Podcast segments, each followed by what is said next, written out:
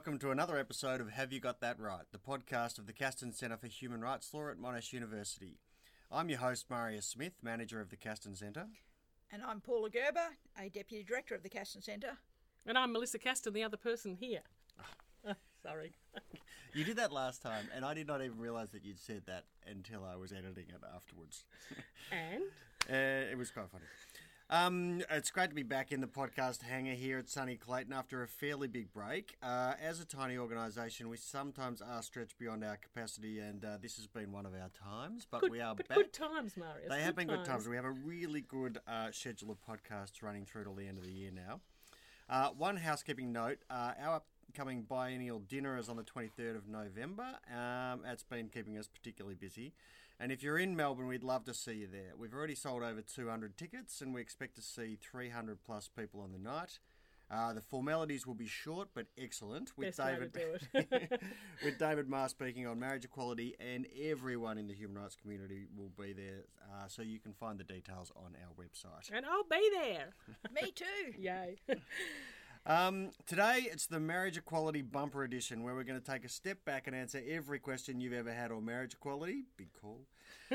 then we'll tack tackle some of the other human rights news of the moment, and of course we'll finish off with our human rights hero or villain of the week. And did you see that? Where we each bring up one thing that's caught our attention recently, human rights or otherwise.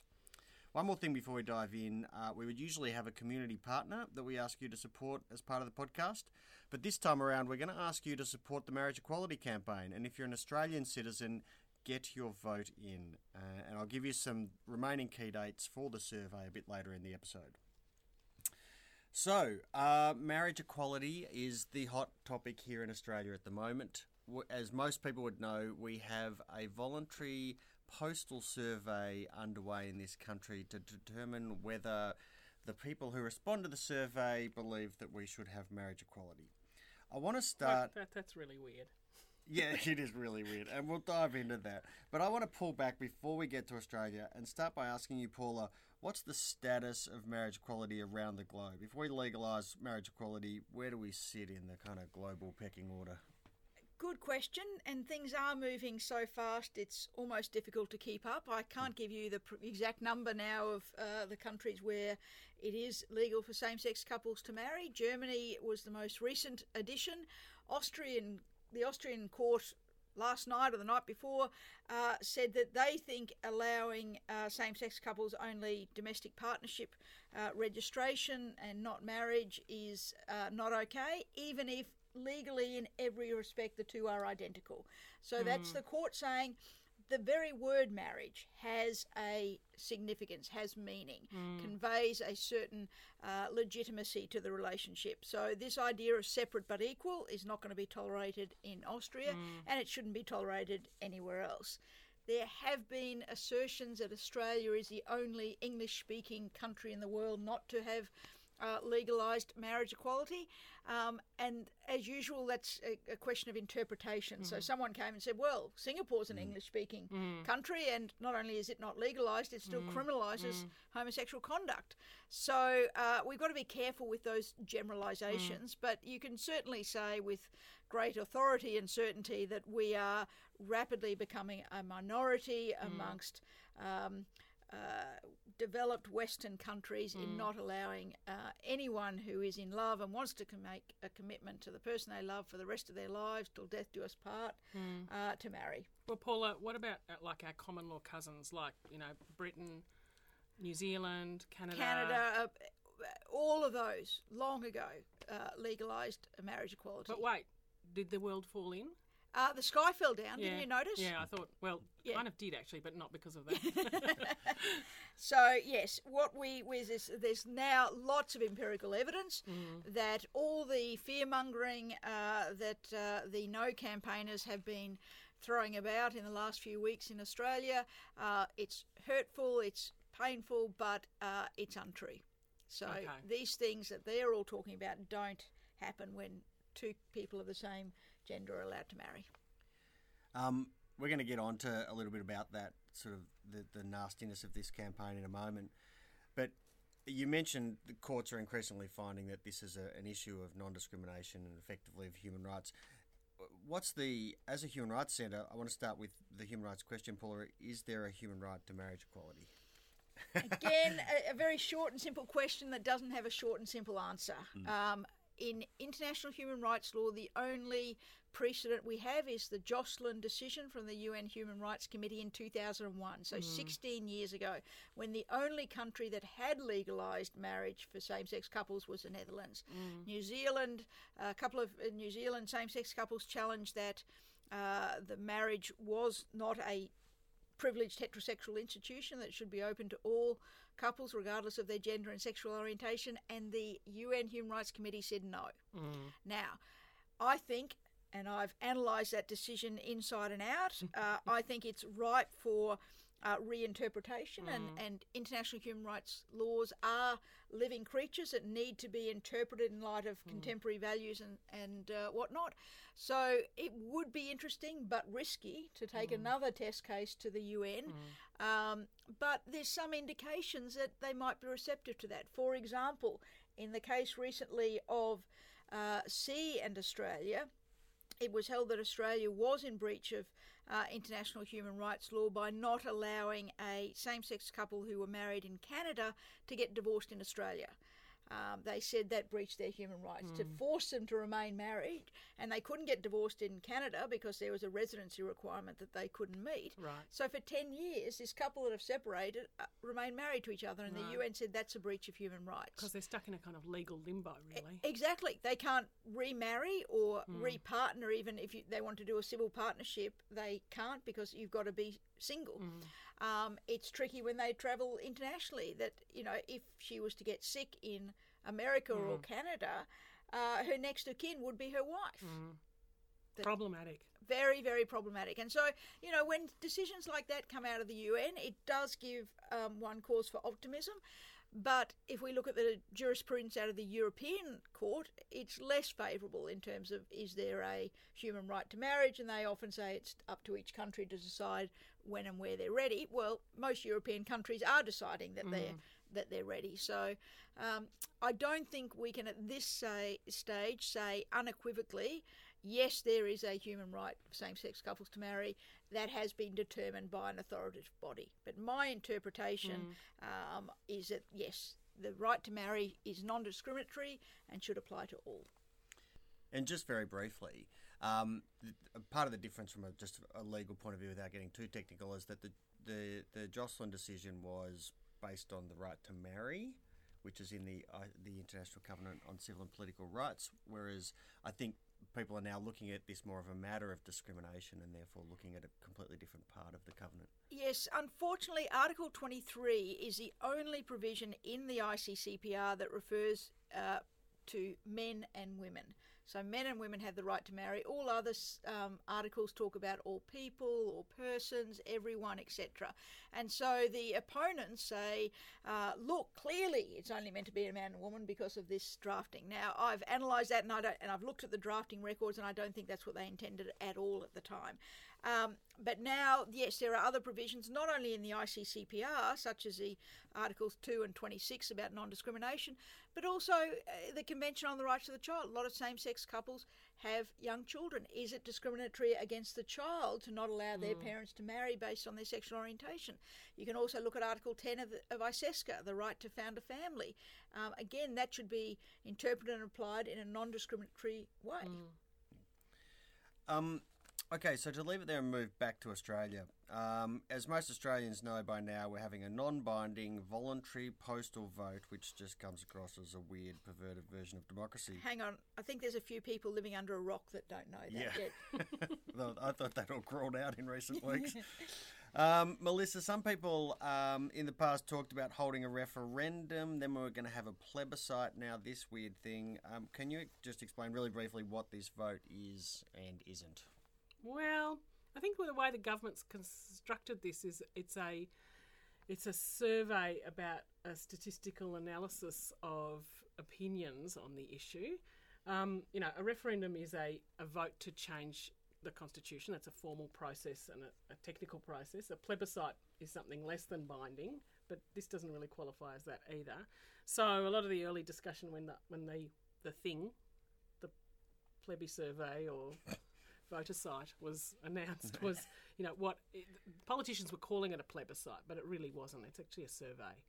It's a, it's an unusual type of survey for us. We know we we're not used to this kind of a survey. We're used to a census type of survey or your, you know, your poll on a opinion poll type of survey. This is, you know, a, a, national survey conducted by the Australian Bureau of Statistics, not the Australian Electoral Commission. Um, and, you know, it, it's an anomaly.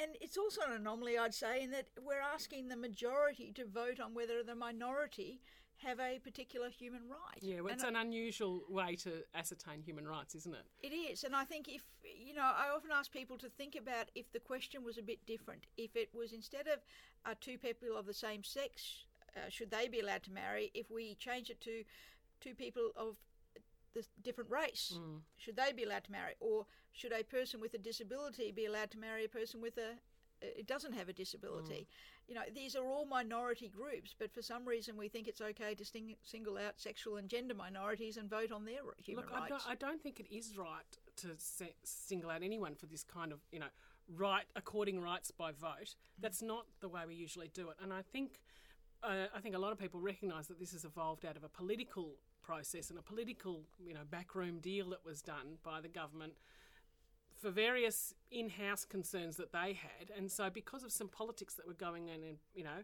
in back rooms in Canberra, we've ended up with a with a vote on something that is incredibly inherently biased against the people that we're voting about. And a lot of people point to Ireland that Ireland did this and the sky didn't fall mm. in. But Ireland was quite a different situation. That the only way they could amend their law was to have a referendum. Yes. Whereas here there is no imperative for us to have any sort of survey, vote, opinion mm. poll, whatever you want to call it, because the Marriage Act can be amended by simple bill through Parliament, yes. exactly as John Howard did in 2004 when he changed it from being gender neutral to being mar- defining marriages between a man and a woman. It's kind of almost ancient history now, but just very briefly, this this vote was challenged in the courts. Um, and like often in constitutional law, because we don't have any protections in the Constitution against discrimination or for human rights. Uh, the challenge was basically on how the government spends its money and whether it had mm. the right to uh, pass the right bill. Um, mm. It was all extremely dry. and it seems like ancient history because it was all of, what, two or three weeks ago? yeah, well, once you lose, you just move on, right? Yeah. But is there anything sort of in particular you wanted to point out from from that case? Look, there were there was you know strong hopes before the case was decided that there were grounds to to set this vote aside for being either unconstitutional or, or not within the bounds of Parliament's you know capacities. Um, and there were three main arguments that the, the court case seemed to centre on, and that was the ability of the plaintiffs to actually challenge the decision, and that's something we call standing. That's your ability to argue the case. Um, and as you say, Marius, the validity of the funding of the Australian Bureau of Statistics to conduct the, the survey. So that goes to the issue of can a government appropriate $122 million to carry out a whopping big survey? Um, and there was another sort of statutory interpretation angle to it, which was did carrying out this survey amount to gathering of statistics? And that goes to a quite legalistic issue about the Census Act, which only allows the ABS to do things that are collating statistics. So, is getting an opinion poll part of statistics? Um, and in response to those three main arguments, the standing issue didn't really seem to get clearly resolved. The appropriation issue was decided in favour of the government. So once Parliament has approved of an appropriation act, the court won't look behind that act to see whether they're spending it in one way or another. Now, Parliament does have to approve spending, but if it's been approved, that's that. Um, and the statistics, well, they they more or less accepted that these that the um, carrying out of this type of opinion poll was close enough to s- statistics. So yeah, a loss in the court, but everyone's turned straight away to okay, running a campaign, and mm. and, it, and, it's an interesting campaign because mo- mostly when Australians vote, it's compulsory to vote, so everyone just gets out and votes, and we have traditionally a really high response rate, like a ninety-eight or something percent, you know, participation rate, which is very um, it's usually in Australia, it's unusual looking at uh, jurisdictions where they don't have compulsory voting. So I think now the ABS has released some recent statistics that suggested that I think there's been like a 68% response rate or something, and we're not yet at the end. So that's actually considered quite high for a voluntary um, survey generally. And I think it goes to the issue that Australians are pretty conditioned to respond when asked to vote. Yeah, that's a good point. Um, br- briefly, what's next? Let if Melissa, if we win, is mar- marriage equality legalised the next day? Yeah, yay! I'm going to get gay married. um, no, uh, it goes back to Parliament. Parliament's going to theoretically, or at least they've said they have, are going to hold a vote on it. Potentially, a very dangerous precedent has been set. Whenever, you know, a political party can't decide for itself what it should do, are we then going to have these $122 million surveys as a delay tactic or cop out for the politicians actually doing their job and making a decision? I think that that's a really good leads us into the next point that I want to ask about the legacy of this.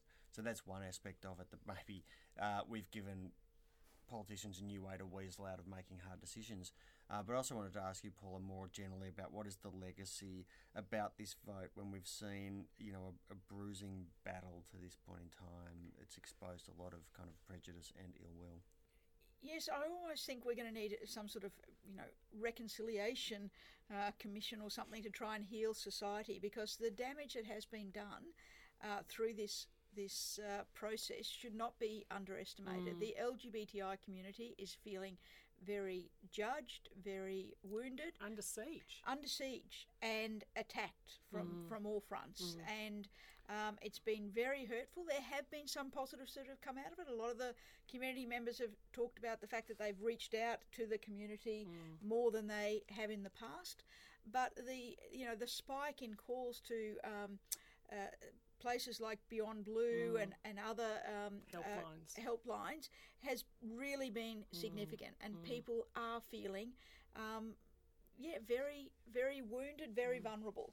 So it's going to take a long time to feel again that um, we can trust uh, us, our fellow Australians not to uh, uh, to judge us in this way and treat us in this way.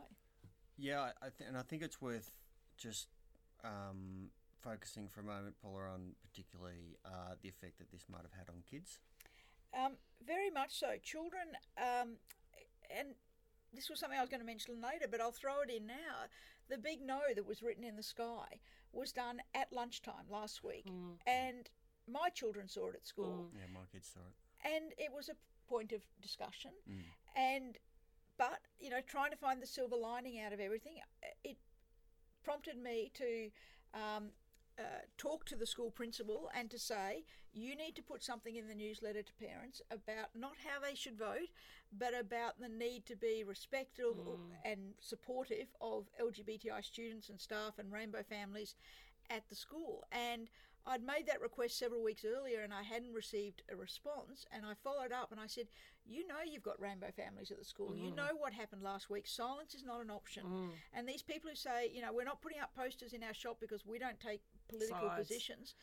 It, you know, I, I think it's just a cop out. And mm. to, I was very pleased to see that the principal at my children's school wrote a very lovely message in the newsletter um, about the need to, to be supportive and uh, respectful of, of everyone at all times. And I think that that's going to continue, as you say. You know, no matter what the outcome of the survey is, you know, there's going to have to be that kind of action by people in positions of leadership, either you know, community leadership, schools, you know, councils, whatever it is. Yep. Um, because whatever the outcome, the effect on, particularly younger people who who don't have the maturity really to kind of deal with the complexity of the issue is going to keep going on. It's not just a six week thing or an eight week thing. It's actually now we're in it, and it, it's going to take a long time to Yes.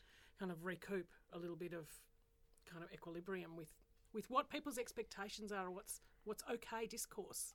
and hopefully, if we do get, uh, you know, marriage equality sooner rather than later, that will be a big part of the healing process. But you know, the the no campaigners aren't going to go away. We're s then going to be having uh, lengthy arguments about religious exemptions. Does a baker have to make a cake for a same sex wedding? You know, it's it, the issue. I think is going to continue to consume um, certain sectors of, of Australian society um, for a long time to come.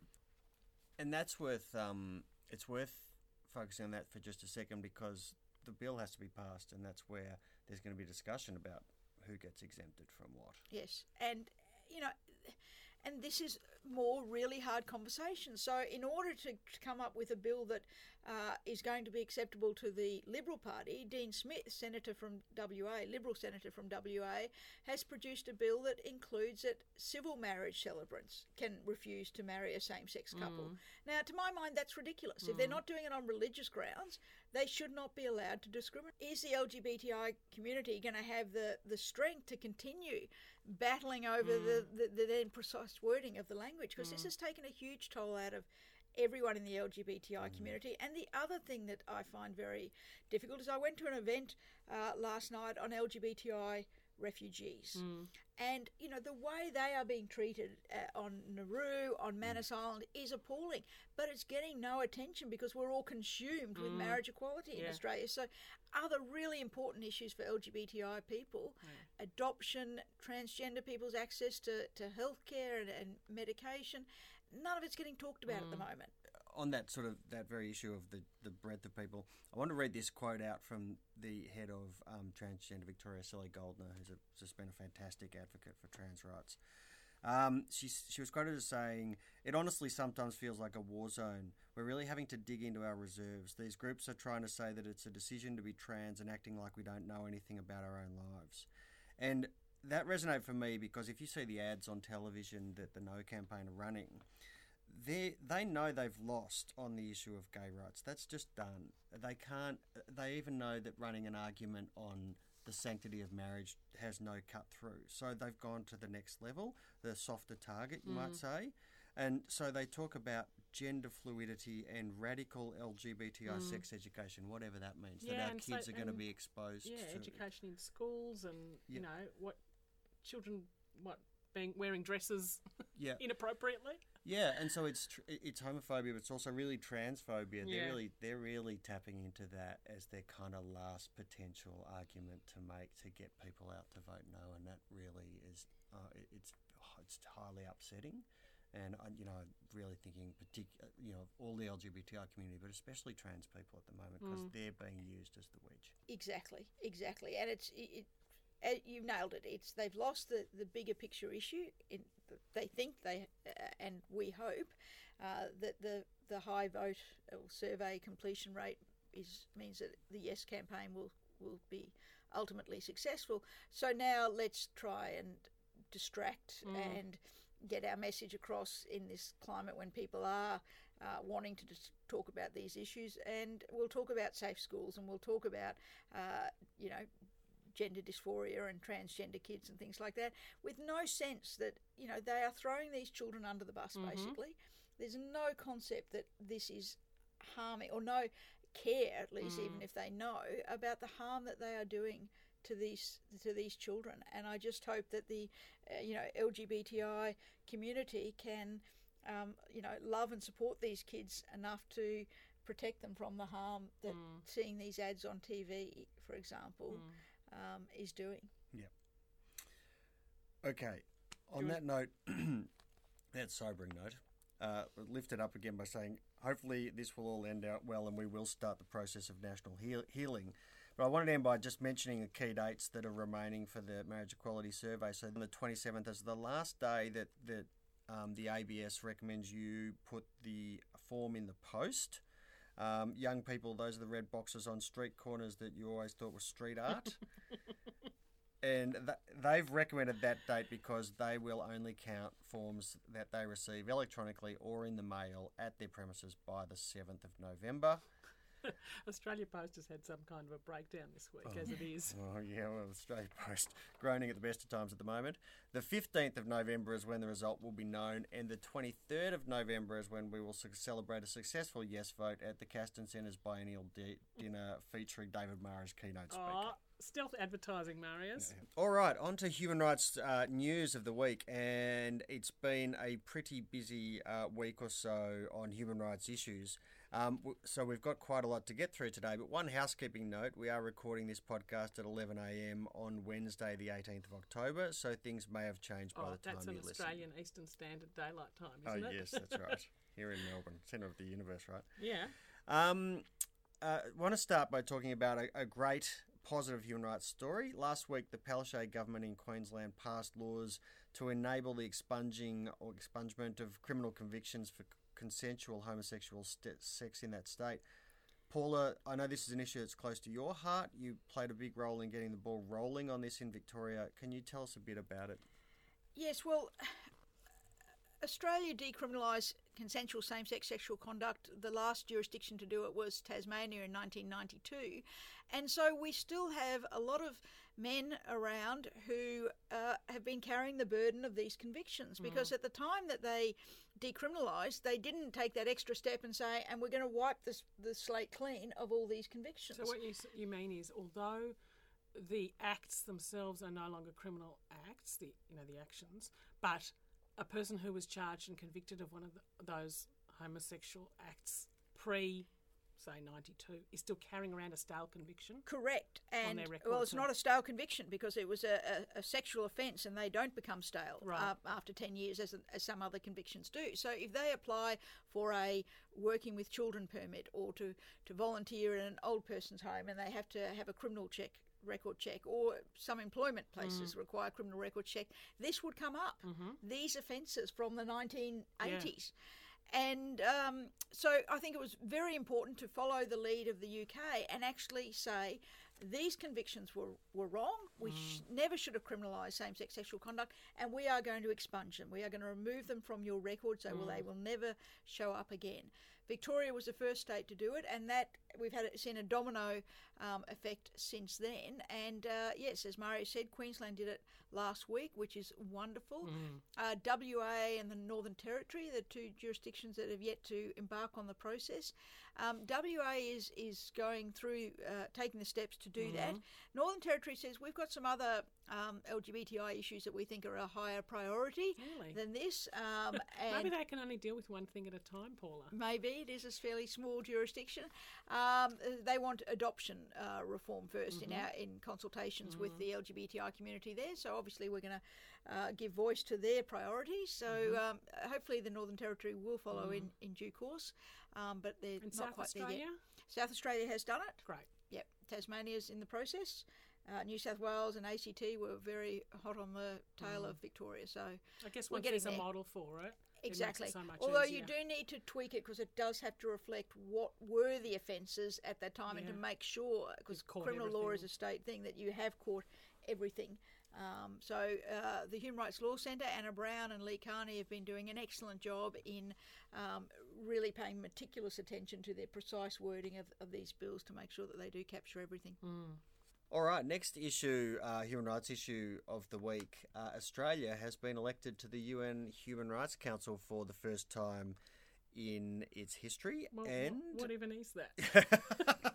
well, to, to, to really confuse things, Australia is also um, having its human rights record reviewed by the Human Rights Committee this week. Okay, so there's a council and Yeah. there's a committee, and they're Yeah. two different things. What's the difference between them? So the council is a political body uh, of 47 member states that are elected to three-year terms to serve on the council. It becomes kind of it does a lot of different things, but it becomes kind of like a peer review mechanism. So it, it deals with um, thematic issues like women's rights or children's rights. It deals with problems that come up in certain countries like Syria or Burundi, and um, it it, ha- it has a lot of what's called mandate holders or independent experts who report to them on Right. certain thematic issues in countries. And it has something called the Universal Periodic Review. Every Right. country gets reviewed Yeah. by the Human Rights Council. And we were reviewed last year, right? In that, Uh, 2015. in 2015, Yep. in that format. That's right. Now, to make it even more confusing, Yep. Australia's now being reviewed, Mhm. like maybe tomorrow, Yep. I think, by the Human Rights Committee, Correct. which is a different body. completely different and it's very confusing thanks to UN especially because um, so this is an expert body and there's a whole bunch of human rights treaties and each of them has a treaty body that Right. reviews countries human rights records amongst other things so there's a, a convention on economic social and cultural rights uh, and then a, a committee for that Yep. a convention against torture a committee for that Yep. and so on then there is the international covenant on civil and political rights Yep. and That's our favourite. that is our favourite. We're not allowed to say that because all Oh, human no, rights record. no, no, it's all good. Yeah, Sorry. they're all they're all level, all level, not evil. okay, but um, Uh, the and this body, uh, over the Human Rights Committee, oversees the International Covenant on Civil and Political Rights. So it should be called the Civil and Political Rights Committee. Committee. Why it's called the Human Rights Committee, I don't really know.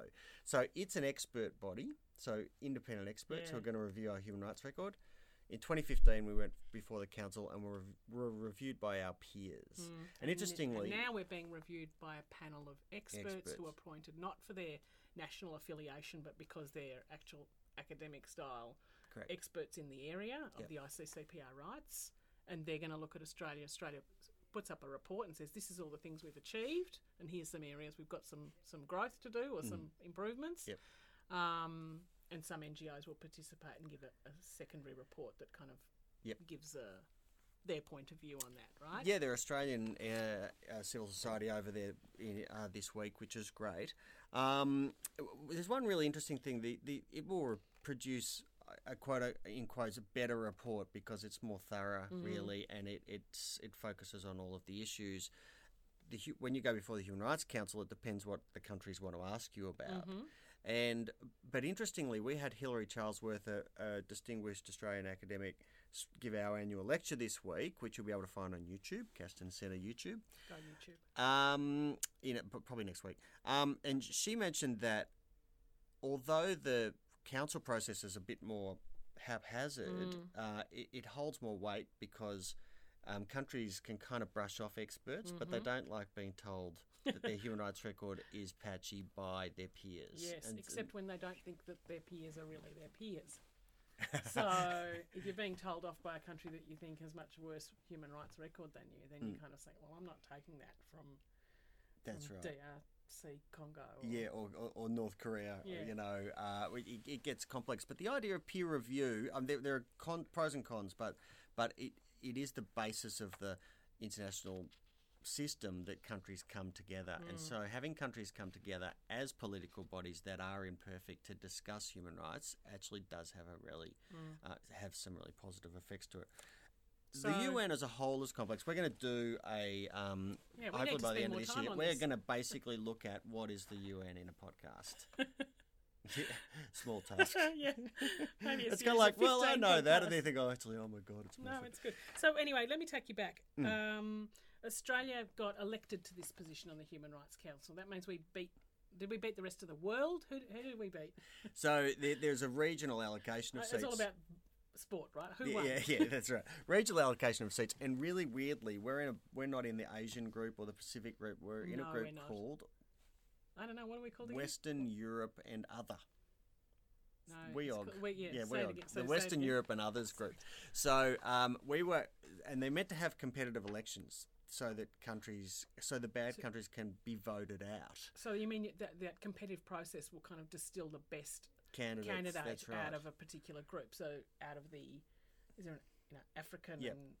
and the Asian group. Asian yep. group, This year, Asia was the only one that had a competitive process. So eh, there were two WEOG spots up for grabs. Australia, France, and Spain were in the running for them. And then when Mm. Macron won the election, he was worried they might lose and decided to pull them out. Oh. So it ended up being Australia and Spain competing so for we got elected, spots. but we only got elected to t- two candidates for two spots. That's right. So we're not actually such legends. no, that's right, and and it's it's really it, it's not a good look, and it's something that the, the council has to crack down on, so that nations aren't just allocating spots without the competitive process. I want to move on to another issue, which is um, anti-abortion process, pr- protest zones. So last week, um, anti-abortion protester Kathleen Clubb was convicted of breaching Victoria's safe access zone legislation, which prohibits certain forms of behaviour within 150 metres of abortion providers. Okay, stop there for a second. Just explain what what is the behaviour that's like. What is it that we're what are anti-abortion um, protest zones? So, um, the, the, the well, they were trying to address the fact that anti-abortion protesters would, would be would not only protest right outside abortion clinics, but often be quite. Um, Vociferous. yeah, well, they were even to the extent of following people, trying to stop them when they were getting out of their cars, Right. trying to block their access to the clinic. So you're talking about pe- people actually physically harass, physically and verbally harassing people Yes. trying to get into a clinic. Yes. At, at a very, obviously, very difficult time. That's right. And so just over so 12 months there's- ago, There's zones put around, Yep. so you've got to stay clear of that Yeah. close area. yeah, yeah, that's right. So there's a 150 metre zone which they so you can still protest, but you can't go within that zone. And what what um, Kathleen Clubb did was call the police and say, "I'm going to go and breach the zone. I'm going to go inside the zone." Okay. And so, so she did that to set up a test case to challenge the Mm-hmm. law, and they wanted to really try and chip away at the law. Um, she was unsuccessful and was convicted in the magistrates' court Mm. um, last week.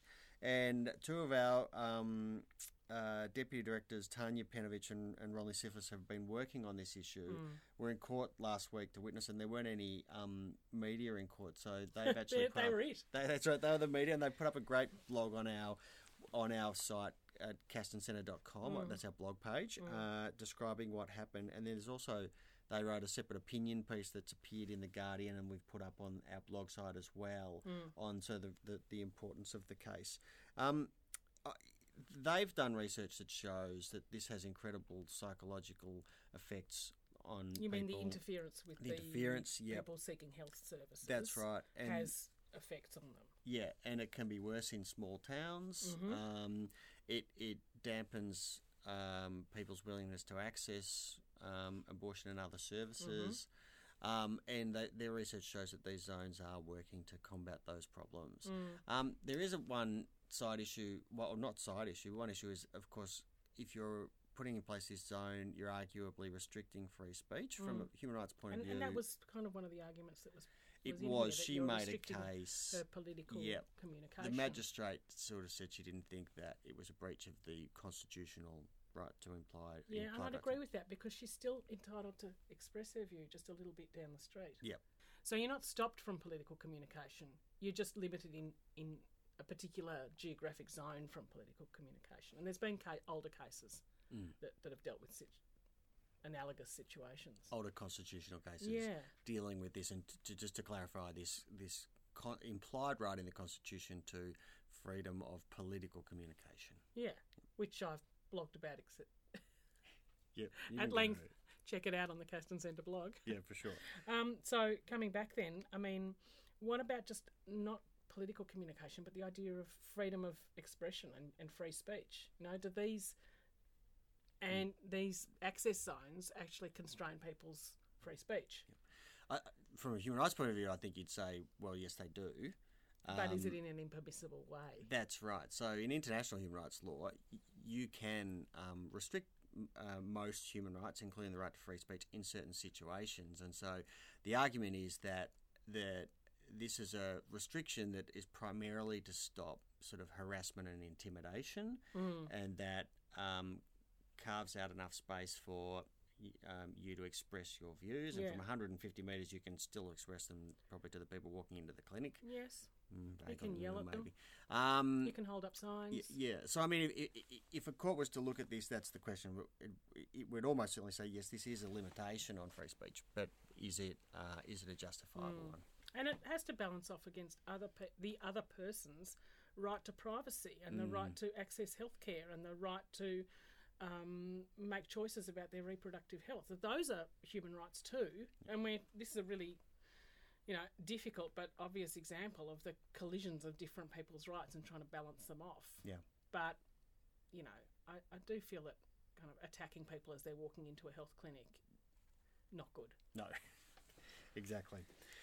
Um, all right, there are a couple of other things we'll run through really quickly because uh, we have this is truly a bumper edition. Um, this week in Victoria, here in Victoria, there has been explosive revelations, um, not only of sexual abuse, sexual harassment, and bullying being rife in Victoria's fire services, but also that it, has been covered up. Um, it's uh, it, it, it, it feeds into a bigger fight that's been going on in Victoria about fire services that we won't get into here, but it's a breaking story really over the last 24 hours.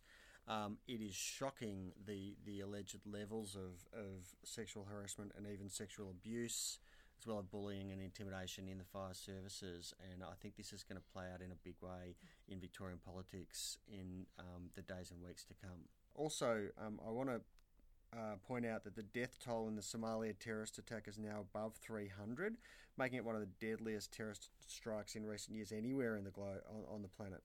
Um, Al Shabaab is a terrorist group basically based in Somalia. Has uh, um, at the time of recording hasn't claimed responsibility, but most experts think it was probably their work. Going back a few years, it controlled vast swaths of Somalia, including many towns, including in fact big parts of the capital Mogadishu, where this bomb attack went off. Um, since then, it's sort of been pushed back, and it's more of an insurance insurgency living in rural areas and, and launching terrorist attacks in, in Somalia and also in Kenya, which was sort of a key player in forcing Shabab out of the towns and onto the back foot. Mm. It's a terrible attack on a country that's been, you know, has made considerable steps towards being a functioning, you know, having a functioning government and society after decades of being a failed state. Yeah, a, This frag- is- a fragile state. Oh, it's very fragile. It has massive challenges, and this is clearly a huge setback. And the last one is a bit of breaking news that that's happening while we're recording this podcast, and that is that Bob Brown won his High Court challenge to the Tasmanian anti-protest laws, also on a, a political speech argument, and um, he he was uh, arguing a case against Tasmanian anti-protest laws, uh, saying that they infringed his right of political communication, and the High Court has agreed that that, that part of the law is unconstitutional. We'll come back to that in another podcast because all I have is Twitter to tell me what's happened, and that's not enough for this purpose. But you would have to say, uh, kno- knowing some of the arguments that were running in that case, Melissa, you'd say um, it's it's a it's a great thing. There are a lot of concerns about Tasmania's anti-protest laws, and it's great that we've had a case run and be successful. It's a really important case, and it will end up being a landmark case. It'll have a ripple effect on laws in other states that, that apply similar types of restrictions on people protesting, particularly in environmental contexts. Yep. Uh, the environmental terrorists. Uh, Oh, yeah. Yeah, in- those in- guys. remember in George Christensen's words. Don't even say those words. You could be misquoted. Now it's time for my favourite segment where we name our human rights hero or villain of the week. Uh, I'm going to start with you, Paula. Who's your hero or villain? Well, I've got one of each, Oh, that's um, and it's been hard to narrow it down to just one. My hero has to be the uh, ICAN, the international campaign against uh, nuclear weapons, which won the Nobel Peace Prize. it started in Melbourne. The founders came from Preston, my old suburb, um, and I just think it's it's wonderful that they're hard work in getting a treaty to ban nuclear weapons um, has been so successful, and they're well deserving uh, winners of, of that prize.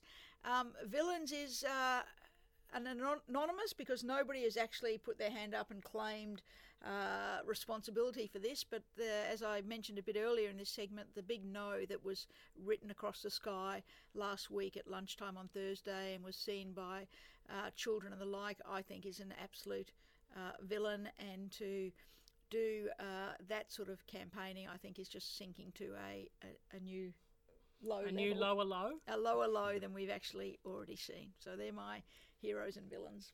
Well, my heroes of the week are all the women who came together um, and came out, I guess, to reveal not only what Harvey Weinstein did to them, but actually all the women who came out on that hashtag that said Me Too and talked about episodes of sexual harassment or abuse or, or um, attack, um, which has really changed the way people have understood very quickly the, this idea about sexual predators and the environment in certain industries, particularly it started in Hollywood, but it's actually everywhere. Um, and I, I just think it's been a really powerful. Um, it's more than just social, social media, obviously, but the use of social media with with this kind of opening up of what people have experienced and how widespread it is. It's it's a really big thing. My hero heroes of the week are activists like Anna Brown and Lee Carnie at the Human Rights Law Centre, Rodney Croome, Ro Allen, Felicity Marlowe, Brenda Appleton, our own Paula Gerber, and mm. so many LGBTI activists who have fought in many cases for years to get us to the point where hopefully marriage equality is a reality within a short period of time here in Australia. And finally, it's time for Did You See That, where we all briefly mention one thing that caught our eye, human rights or otherwise. Although I should say Paula's just had to step out, so it's just you and me, Melissa. Good. I'll go first. Uh, did you see that astronomers have observed for the first time two neutron stars colliding? Uh, and not only does this sound like a pretty awesome event to witness, but it also turns out that these collisions are the source of all the good elements gold, platinum, the stuff you pile under your bed, make into nice baubles. What uh, Goes on at your house. you think I'm missing the point? yeah, maybe. I don't know. The stars are apparently as big as a city, but more dense than our sun, and these two stars have been circling each other closer and closer before finally colliding about 130 million years ago. It's And- a, like a massive romance, really, isn't it? Oh, it They ended finally badly, got together like so many up. but uh, uh, it does sound pretty awesome, and and the good folks who work in astronomy are literally crying um, with joy. At Really? this, yeah, yeah, this is a big, big, super excited. big mega deal. Yeah. Uh, did you see that Nationals MP George Christensen wants coal mine protesters to be charged with terrorism offences? Hmm. he actually said in Parliament, not all terrorists strap explosives to themselves to prove their point. Meaning that you know people leading political protests might also be terrorists. Um, it's easy to laugh at this, but actually, I think we have to realise that this kind of uh, excessive language that's constantly flung around by politicians is actually pretty damaging. So, calling people's te- te- people terrorists, communists, fascists, all of this kind of that's not really helpful in trying to work out a, a good solution to whatever the issues is, and it does have a fracturing effect, I think, on society. It doesn't not helping us come together and understand each other better. So I think idiotic comments like this are beneath a politician who sits in our national parliament, and, and we expect better. Yeah, and and I think uh, it's easy to sometimes say that you know, it's worse now than it's ever been, but but I think I'm really coming around to the point of view that there has just been a poisoning of the well in discourse in Western politics, and it's really dangerous when you have this kind of rubbish. All right, that's a wrap for us. Thank you for listening. If you enjoyed it, please be sure to rate the podcast and leave a comment as it helps others to find it and share it through your networks. And be sure to listen to some of the other podcasts from the Monash Law Faculty, uh, especially Just Cases, where I'm the host and talk to a whole lot of other people about interesting stories that have emerged out of the legal process. That is great, and we will uh, alert you some more in coming episodes. Today's podcast was edited by Theo Leo. Catch you next time.